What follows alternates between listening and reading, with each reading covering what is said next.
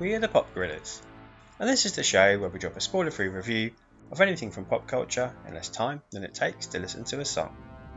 Villeneuve is a true visionary of cinema, and Dune is no different. In fact, it slots right in place on his spotless filmography. Despite its unfilmable infamy, the plot of this Dune is deceptively simple. Chalamet is Paul of House Atreides, prophesied promised one, a future leader of his noble familia, who was sent by the Galactic Emperor to the desert planet of Arrakis to oversee the production of spice.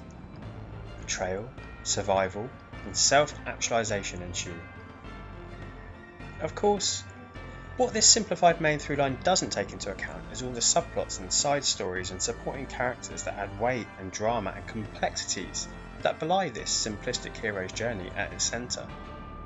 It will surprise no one that has seen a Villeneuve film before to learn that Dune is opulent and epic on a visual scale second to none. It truly deserves to be seen on the biggest screen possible.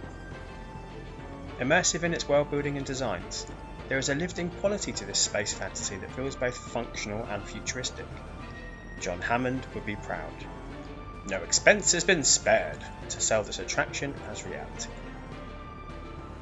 The starry cast of supporting actors surrounding Chalamet are uniformly excellent, with Momoa and Ferguson the standouts amidst the diverse constellation. Minor spoiler territory ahead. You have been warned.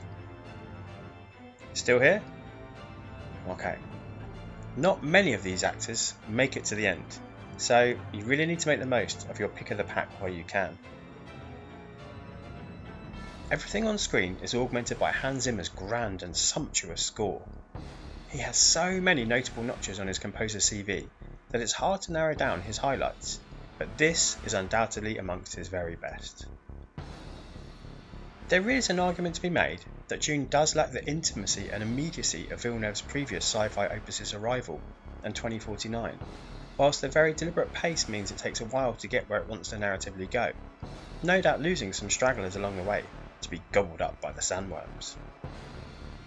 It's a safe wager, though, that most can't help but be drawn into both the world of Arrakis and Paul's character arc come this part's cliffhanger conclusion. After all, once you've had a taste, the power of spice compels you.